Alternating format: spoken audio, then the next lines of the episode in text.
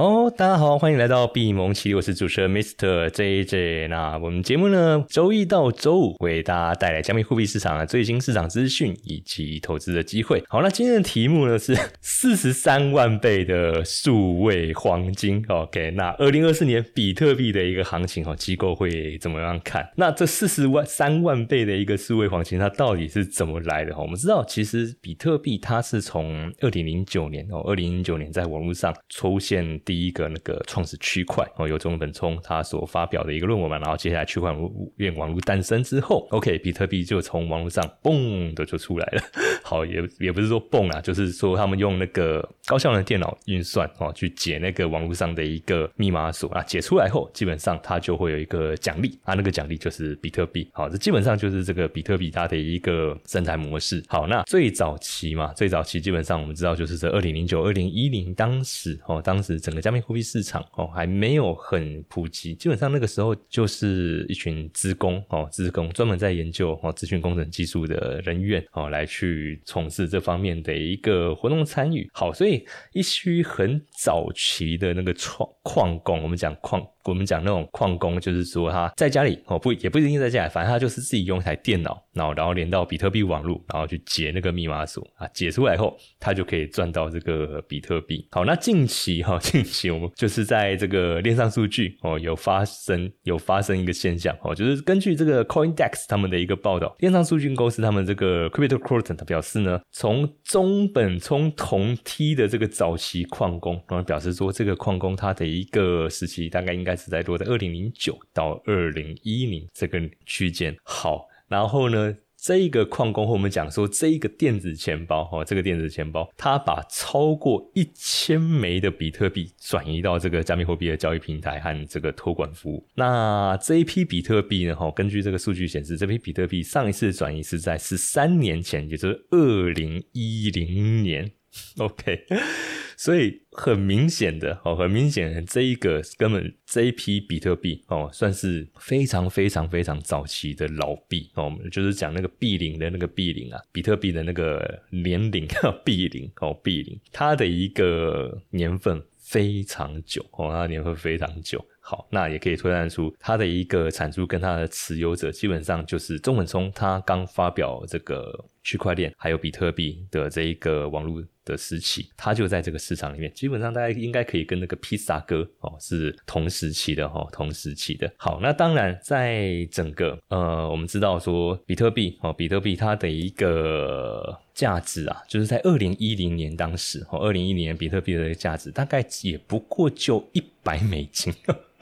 不过就一百美金的一个，就一颗比特币，那时候大概就是一百美金哦，所以它大概是比那个披萨哥还要再更后面一些哦，因为当时披萨哥他是用那个一万呃一万枚比特币，然后去换两块二十五块美金的披萨，所以那时候一枚比特披萨哥那时候的比特币还不到一颗比特币还不到还不到还不到一美金哦，但是这一批的哈这一批已经是一百美金的一个价值哦，已经是一百美金的价值，所以哦在这一批交易里面哦，来自二零一零年底。期间所挖到的这个矿工奖励钱包，基本上是跟中本聪同时期哦，同一时我们就说他们是整个比特币。网络或者是区块链产业的一个拓荒者、拓荒先驱啊。那这批比特币的转移是从二十个哈具有这个 Coinbase 奖励哦的一个早期比特币地址哦格式哦集合成一笔交易，然后去转入到这个交易所跟他们的这个托管哦托管记录的一个账户。好，那基本上目的为何？我想，如果说他不是在做项目哦，就是不没有他没有在那种区块链产业里面，我们讲项目，或者说他去开一个技术公司哦。之之类这方面相关的话。啊，如果是我啦，哈，如果是我，二零一零大概十三年前嘛，哦，十三年前，所以一百美金，现在一枚比特币，我们讲说最新的价格大概在四万二，好，我们取整数，好，取整数，哦，那个波动不理它，大概四万二，所以四十二万倍，好，四十二万倍，好，四十二万倍，或是我们讲四十三万倍，这四十三万倍，我应该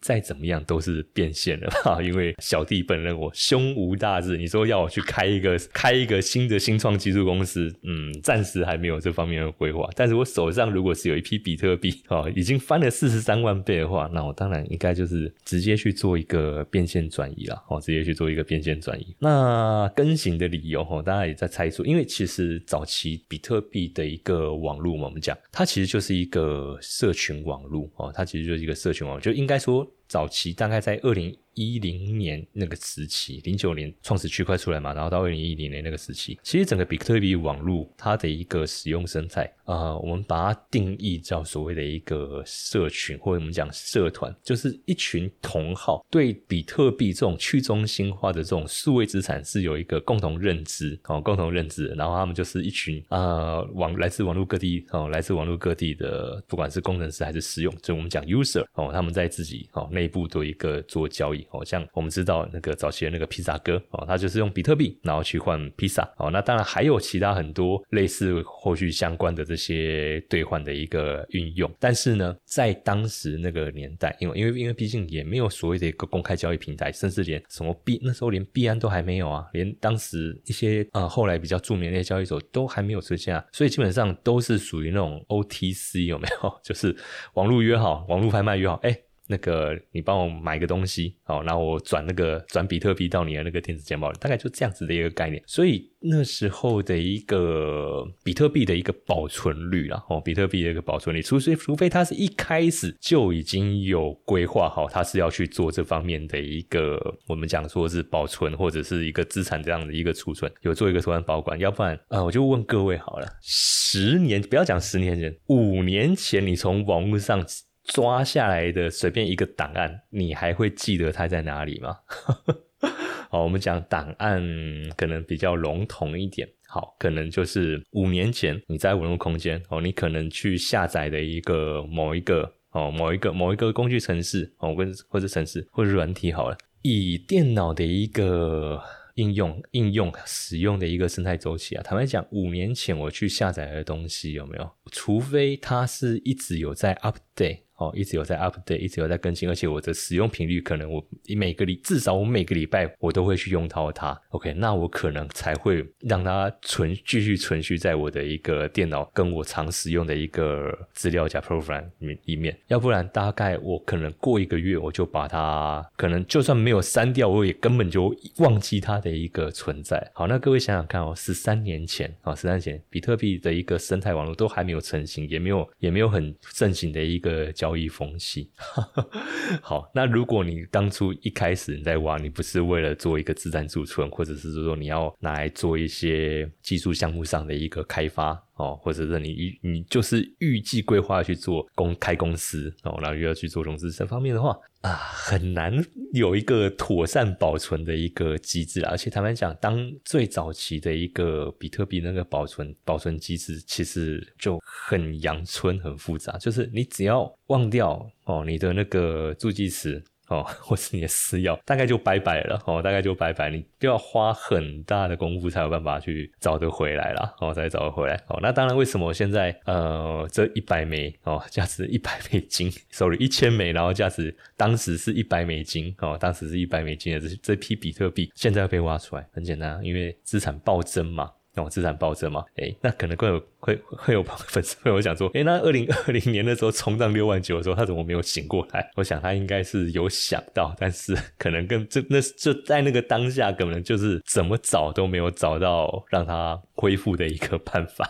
OK，所以就是一直等等等等，哇，弄到现在啊，终于哦，终于，或者说可能有找到了啦，哦，有找到，可能有又他又在等，然后又在等，然后可能就是错过那个行情的时机吧。哦，反正这个故事大概只有他本人知道，或者他未来未来有公。公开发表后，大概才才知道哦，大概才知道。好，那基本上哈，这一百枚哦，这 sorry，这一千枚的这个比特币哦，如果现在变现的话，哦，现在有变化，大概就是四千两百万到四千三百万美元，哦，四千两百万到四千三百万美元的一个啊，我们讲说资产的一个价值转换。好，那东西很明显，当然就是要变现嘛。而且现在行情这么好哦，现在行情这么好，肯定哦，肯定一定会有一些币龄比较老的哦，然后是一些比较单纯就是想要赚价差的投资人哦，会想要去做这方面的一个变现然后。那当然，anyway 哦，比特币哦，基本上呃，基本上现在几个利多哦，几个利多，其实近期哦一些机构哦机构的一个研究报告也都在讨论哦，也在也在讨论。好，因为今年以比特币来说，它的一个涨幅已经是一百五十二 percent 嘛哦，从年初哦年初大概一万六、一万五、一万六这个价格水准哦，然后现在冲到是四万四、四万三、四万四哦，那中间哦以这个礼拜来说哦，就是十二月十二号的这个礼拜来说，最高哦最高曾经触及到快哦大概是快四万五哦，大概快四万五那个水准了哦，所以比特币现在行情现在基本上我们讲说它是不是多头行情？是啊，哦，它已经进入一个多头行情哦，那只是说在上涨过程中，它一定会有一些震荡回调，这个都是很理所当然。好，那当然为什么这一波哦比特币它可以从一万五？哦，一路这样子冲冲冲冲冲，从我们看到两万、两万八，诶，三万、三万三、三万六、四万，然后到现在的四万多，哦，四万多。好，那基本上一些机构哦，他们都有提出哦比较专业的一个见解哦，四大利多、三大利多。好，那我自己也结合我自己的个人观点，那是一些比较具体的一个哦，比较具体的一些层面，然后来和呃粉丝朋友们来做这个方面的分享哦。首先。哦，八人周刊哈，基本上他就在近期哦有一份报道哦，有一份报道哦，然后在数位管理公司、资产管理中公司这个灰度哦，他们也提到说，不论是总体经济还是个体经济因素，其实目前哦，目前都对比特币的一个环境哦，是一个比较好的一个环境。好，那究竟是哪些环境？好，他提出了四个点哦，但是其中大概我觉得三个点是比较确切的哦。那我们来看看他大概提出哪四点。好，第一点，我想这个应该是接下来哈，整个金融市场都要面对，就是联准哦，联准会他们的一个货币政策的一个态度。好，因为从今年第三季开始，我们就发现联准会它的一个升息频升息频率哦，已经啊大幅下降哦，甚至。甚至如果说十二月，这次十二月他们再不升息的话，就是连续三次哎都没有升息的，哇哦，OK，好，那为什么不升息？对于这个比特币它来说是一个利多，很简单啊，因为你不升息，就表示说现在联准会它要转向，它要维持这个这个紧缩政策或者高利率的一个政策态度已经开始软化，好，已经开始软化，好，那现在美国它的一个利率水准相对来说是高的哦，而且是比中性利率还要高，中性利率。我们一般是多少？大概多少？大概二点多 percent 哦，那个算是中性利率。那现在大概是五点多 percent 哦，五点二五到五点五，这个算是相对高水准的一个利率哦。好，那在一个正常的一个经济运作环境之下哦，当然维持在一个中性利率来说哦，会是对整体哦，整体不管是产业经济来说的一个发展哦，都会是比较。哦，比较比较健康，我们不一定说是比较利率，但至少是一个比较健康的一个环境水准。因为你高利率哦，你高利率，企业他们的一个经营成本哦，包含他们要跟银行贷款哦，包含他们有一些债券哦的一个偿还，对他们来说都是一个成本哦，都是一个成本。那你利率越高，它成本就越重，所以对于企业的经营都是不利哦，都是不利。那这就会影响到后面金融市场的发展，因为你公司企业经营不善不好，不是说不善，就是经经营。的成本垫高，你获利营收自然就会被压缩嘛，自然就被压缩。那当然表现在股股价上面的一个呈现就不会太强势。那整个这这跟比特币又有什么关系？因为你整个利率水准的高嘛，市场上可以流动的一个可支配资金相对来说也就比较少。那在投资上面哦，我们一般在做投资组合的配置，我们不会是说只单压。单一资产哦，比如说我就一股脑全部就啪就压在股票，或者一股脑我就全部压在这个比特币。没有，我们基本上正常的一个投资模式都是所谓的做一个投资组合，也是说我们会有一个百分比去分配。哎，百分之多少我我去做股票，然后百分之多少我可能去做债券，百分之多少我可能去做呃比较高风险的原物料啊，或当中然后百分之多少我去做数位资产，比如说像比特币这样子的一个模式，这个是比较正规的一个交易模式哦，比较正规交易模式。那在机构哦投。投资机构哦，或者是说我们这样法人法人，他们的一个交易或投资也都是使用这样子的一个运作方式哦，都使用这样的运作方式。好，所以你如果市场上的一个可支配可流动资金不足的话，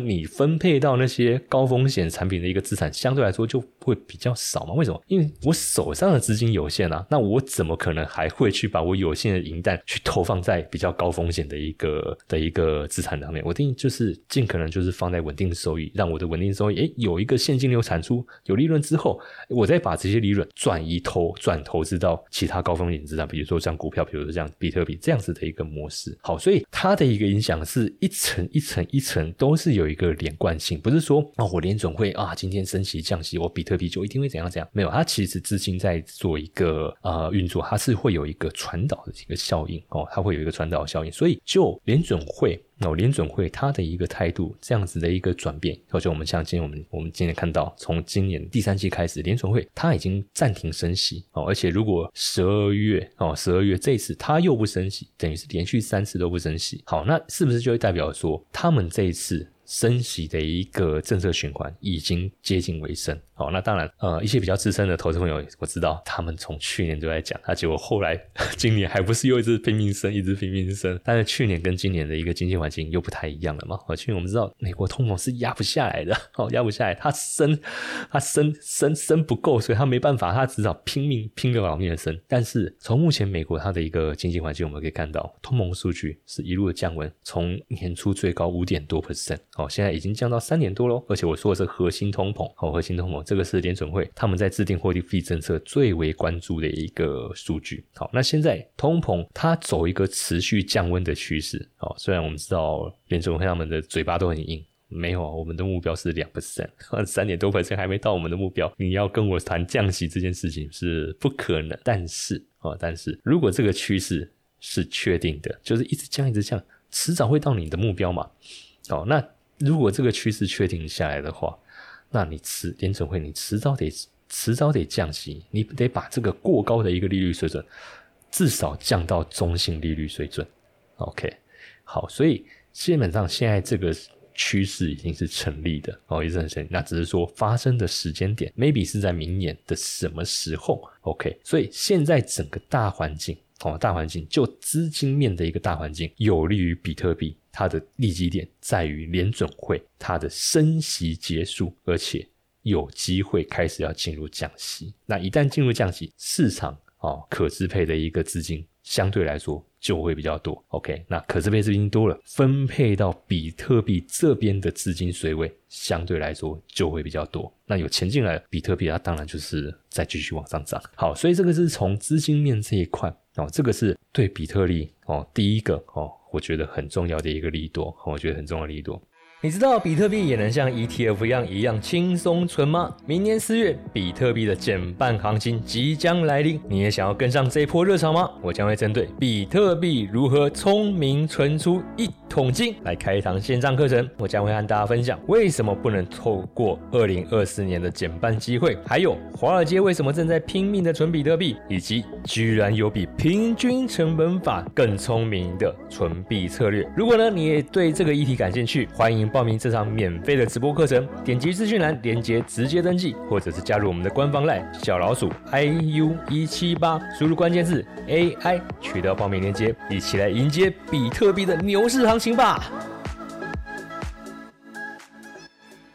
好，那接下来是基本面的部分哦，基本面的部分。二零二四年四月哦，二零二四年四月，我们都知道比特币它要接下来迎接一个。四年一度的一个重大盛事，就是奖励减半哦，区块奖励减半哦。节目一开始我们有提到，比特币它的一个生产过程，就是一群人用高效能电脑去比特币网络去解一道密码题，好，去解一道密码题。那解出来以后，它给的奖励就是比特币哦，就是比特币。OK，可是呢，这个奖励每四年会减半哦，每四年都会减半一次哦，每四年都会减半一次。OK，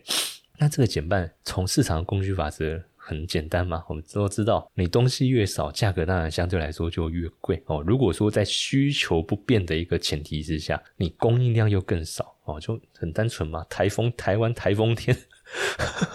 那些叶菜类哦，你去市场看一定涨，而且可能都还没台风过境哦，就是光有一个海上台风警报，你就会看到市场价格它就先涨。因为它先涨起来，以防后面真的就叫不到货哦。那如果到时候真的叫不到货哦，真的叫不到货，真的货真的不够，跟那个青菜肯定是涨一倍两倍哦，涨一倍两倍的那种那种那种涨幅啊。那同样的嘛，回到比特币，比特币它的一个需求，它有没有减少？没有，币圈那群人还是持续的哦，还是持续的会对它有这方面的一个需求，不管他是在做项目方的一些运用，或者是说他有交易需求，或者是说他有资产节税这方面的一个需求哦，这些需求是一直都有有哦，一直都有。好，可是哦，这我们讲，在这个需求前提没有减少的一个呃情况下，结果你现在供应要减半了，要买比特币的人还是这么多，那怎么办？这么多人。哦，然后去抢变少的产品，那当然产品的价格就是往上涨。好，所以这个是在供应面的部分哦，比特币供供应面的部分。接下来这个是必然性，而且它的时间点是确定，就是二零二四年的四月。好，那当然呃四月几号哦，四月几号，那这个必须看他们在比特币网络它的一个运算速度哦，有可能会有一些落差哦，但是基本上四月这件事情已经是大致底定哦，而且是确定会发生哦，确定会发生不可逆的哦，不可逆。好，所以这个是第二个利多哦，第二个利也就是供应减少。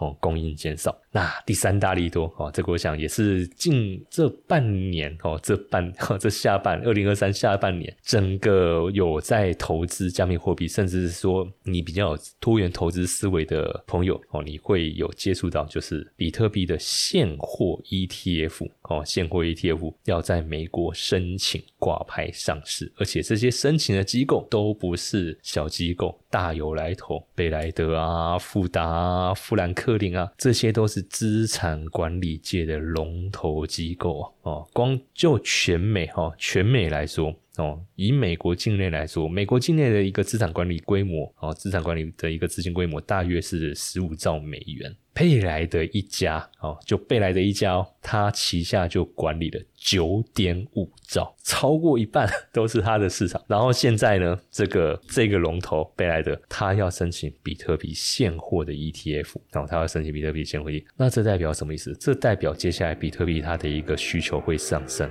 哦，它的一个比特币需求会上升。所以前面提到哦，资金面哦，资金面哦的一个利多，因为手上资金宽裕了。然后接下来供应减半，哦，供应减少。第三个需求增加，哦，需求增加。那这样的一个三大利多，哦，三大利多的一个条件带动下，哦，那当然比特币它的一个哦多头趋势，哦，多头趋势。哦，自然而然哦，就可以这样子一个去一个延续。那当然，灰度他这边还有提到第四点哦，当然这一个点哦，这个点我觉得是见仁见智哦，因为他把比特就是以灰度他的一个观点，他认为比特币哦目前是有一定的一个避险能力哦。那当然，呃，是不是认同这一点哦？是不是认同这一点？我觉得就让哦各位粉呃 投资人去做评估了哦。那我自己个人我是觉得。呃，比特币还没有达到这样子的一个资产哦，还没有达到这样子的一个地位哦，因为他所提出的一个点是因为呃，美国总统大选在二零二四年哦要登场嘛哦要登场，那现在一些传统金融的一个资产，坦白讲都呃，他们觉得都没那么靠谱哦，因为美股机器偏高嘛哦，然后现在美债殖利哦，美债的部分哦。美债殖利率哦，美债殖利率现在又开始往下走哦，往下走。好，那比特币的部分哦，比特币的部分，他们就是一直把它捧为是一个数位黄金的地位哦，所以他们觉得说，哎，总统大选哦要来了哦，那先传统金融哦，传统金融哦，基本上哦，它的一个风险性相对高哦，那比特币它可以作为一个避险的一个的一个保值资产哦，这是他的观点哦，这是观点好，所以。结合这四大因素，哦，结合这四大因素，哦，让整个比特币，哦，在今年下半年，哦，在今年下半年，哦，整个的一个走势啊，哦，变得非常强劲。我们可以看到它的一个走势，虽然说今年涨了一百五十二 percent，哦，但是真正的开始起涨，大概是从九月开始，哦，九月开始有一个比较明显的一个趋势，前那个趋势。哦，它的一个上涨的节奏哦，比上半年快非常多哦。因为坦白讲，整个加密货币市场上半年都还是笼罩一个在非常悲观的气氛。为什么？因为去年底，包括 FTS 三件资本哦，各个加密货币的这些平台哦，陆续破产倒闭，还有一些客户上资金的安全疑虑哦，陆续有这些暴雷出来啊哦，所以上半年坦白讲。哦不只是传统金融，可能连币圈的一些内部的投资人哦，都对这个环境哦，说说说是失望或者灰心都不为过哦，都不为过哦。好，但是呢，哦，九月开始，我们看到比特币它从两万多一路冲三万哦，再冲四万，然后到现在已经要。快要到四四万八了，哦，已经快要到四万八，准备要冲五万，嗯，准备要冲五万，OK，好，所以接下来，哦，接下来整个它的一个行情，我认为应该会越走越急，哦，越走越急。好，那当然对于一些整个长期展望哈来说的话，哈，机构他们的看法还是有一些分歧，哦，不是说哦，现在比特币哦有这三大利多，哦有这三大利多，然后现在价格又总冲那么猛，哦，那其实还是会有一些，哦，还是有一些机构分析师。他们会怀疑哦，认为说，哎，这波涨势那后面是不是还有一个延续力道哦？因为他们认为哦，目前其实联准会哦，显然哦，显然不准备把比特币纳为央行的一个准备资产之一嘛。哦，那这样比特币它的一个市场地位怎么有办法再进一步往上提升呢？OK，好，所以他认为说，如果今后哦，今后哦，需要那个这些分析师他们认为说，如果比特币或者加密资市场要有更多的、更大的流动性，才有办法进一步延续哦，比特币的一个涨势哦，否则哦，预言比特币价格再创高峰哦，基本上就只是一个一厢情愿的一个说辞哦，这是部分分析师他们的一个观点。好，那最挺比特币的哦，我们知道华尔街最挺比特币的就是 ARK 方舟投资。哦，的女股神哦，他们的执行长 Casey Wood，他们则认为投资比特币它是可以防范未来可能出现的一个通货紧缩。好，那他预期比特币可能是会上涨到六十五万美元。哦，那在最乐观的情境之下，有朝一日甚至可能飙上一百万到一百五十万美元。好，我们接下来讲的是一颗比特币它的一个报价的一个价值。OK。好，所以以这以以长期的一个观点来说了，哦，以长期的观点来说，还是有一部分的机构哦认为比特币它的一个价值真的有到那个程度吗？哦，当当然比较乐观的哦，像 KCU 的，他就会把它喊到一百万。那当然他他也强调，他也他也不是乱喊，他也有强调，这个是在一个极度哦极度。乐观的一个情境下，哦，什么意思？包含联准会哦降进之后进入降息循环，然后 ETF 顺利上市，然后还有一点就是在产业界、企业界哦，尤其是在传统的这些产业，也开始将比特币纳入他们的这个财报会计项目之一。OK，那这样子的一个环境之下，比特币的价值，我认为。它真的就有可能会走到像 KCU 的所说的这种六十五万甚至一百万美元这样子。那那个时候啊，如果那个时候就是整个产业界，今天讲讲产业界不是只有讲区块链，而是说全球各行各业哦，全球各行各业都把比特币纳入到他们的一个。财务项目的哦，财报项目里面的一个资产，那这样子的一个环节，这样子的环境，那比特币它真的就具备有所谓一个数位黄金的一个价值或地位。好，所以这个是今天哦这一个节目哦一开始想要和大家分享的一个内容。OK，好，那当然还有一些其他机构他们所做的一些评论然后其中有一些评论哦，那这边哦节目中我也和大家来做一些分享哦，但是主要他们主要是针对。对二零二四年哦，二零二四年的一个比特币行情怎么样去发展哦？那有一些机构他们提出一些看法哦，比如说像这个 p e n a Capital 哦，他的看法就是在二零二四年，他认为比特币它可以走到十五万美元哦，可以走到十五万美元。好，那他认为是在关于这个利用存量还有流量比率来说，他们认为，哎，比特币它的一个价格模型显示它的一个估值哦，估值。接下来有机会在二零二四年把它推到一枚十五万美元哦，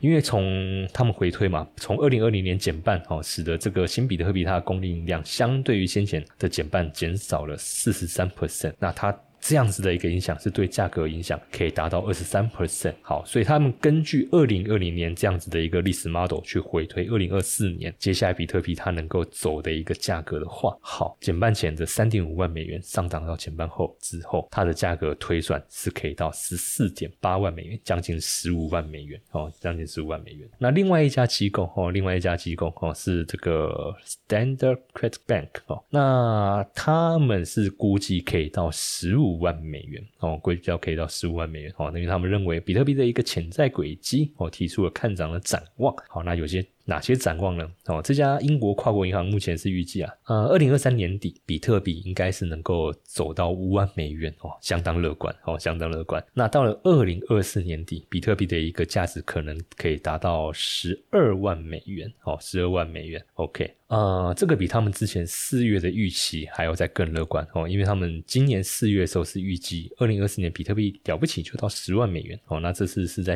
进一步上修哦。那他们的论点是什么？潜在的一个价格上涨的主要关键原因哦，是因持续性的一个银行业危机哦。OK，好，他提出了关于这种传统金融产业哦，现在正在面临的一些危机哦，而且呢，在他们在这一份报告里面还表示哈，比特币矿工哦的一个获利能力。是不断的上升，OK，那这个是影响价格轨迹的一个关键因素哦。因为如果说比特币他们的一个挖矿哦，就我们讲说就是那需那一群，我们现在可能讲不能讲一群，就是这些矿池企业哦，矿池企业专门在做这个比特币网络、比特币网络这方面的这些企业哦，他们的一个获利哦，他们的获利越好，那基本上对比特币价格是越有利哦，越有利的，因为他认为说这除了维护整个比特币的一个网络之外哦，因为我们知道这些矿是他们的获利源哦，比特币价格越好，他们的获利越好。为什么？因为它新挖出来的比特币哦，新挖出来、新新产出来比特币，它的价格哦有获利哦，有获利哦，有获利哦，因为扣除掉那些电费还有营运成本，扣除掉电费、营运成本，新挖出来比特币能够维持获利之外，整个比特币网络除了产出比特币之外，它还有其他各种各样的应用，包含交易哦，交易只是其中影响，交易结算。好，还有前一阵子很夯的那些铭文 NFT，这些哦，这些都可以促成整个比特币网络生态哦，它的一个进一步发展。那这些都是对这些矿石企业。哦，能够带来获利的生商业行为哦，商业行为哦，所以这家英国银行哦，他们是认为说，比特币能够推升的两大因素哦，第一个在于矿工，第二个在传统银行业的一个危机。当然，他们有特别细说传统银行业有哪些危机。OK，好，当然他他就是只有点出这一点。然后呢，摩根大通哦，J.P. Morgan 哦，就上个礼拜他们的执行长海特 还出来在那个美国那个国国会的。那个听证会里面在标，在批评比特币。哦，但是我想很多币圈的哦，很多币圈的这个 user 哦都在吐槽说啊，你们摩根大通现在是 华尔街在运用区块链技术用的最凶的一家公司啊，然后你自己把比特币批评成这样子，就不在批评什么？哦，其实我觉得立场也很明显了哦，因为像。这种中心化的机构，他们拥抱区块链产业，他们不，但他们不见得会去支持比特币哦，因为比特币在他们眼中，坦白讲，还是一个相对比较无法掌握的一个，他们无法去涨过操控的一个资产。但是今天，如果是他们自己研发出来的区块链网络，使用他们自己的代币，那全都在他们掌握，他们要怎么样去操作都可以哦。所以他们不喜欢比特币，理由当然显而易见嘛，因为他们没有办法去操作它。OK，所以。哦，所以摩根大通哦，他们对比特币的一个呃前景哦，相对来说比较保守哦。他们认为一枚比特币哦，今年大概就是到四万五哦，四万五美元。所以还有蛮多家的哦，但是这些机构我都是一些比较小的哦，所以我们就哦就不再特别哦就不再特别提，我们就提几个比较代表性的机构。可以看到哦，有看好。哦，当然也有持平哦，甚至有些是看坏。当然，现在比特币价格它来到四万多哦，四万多美元，后面有没有机会进一步往上走？我自己个人观点啊，我自己个人观点，我是认为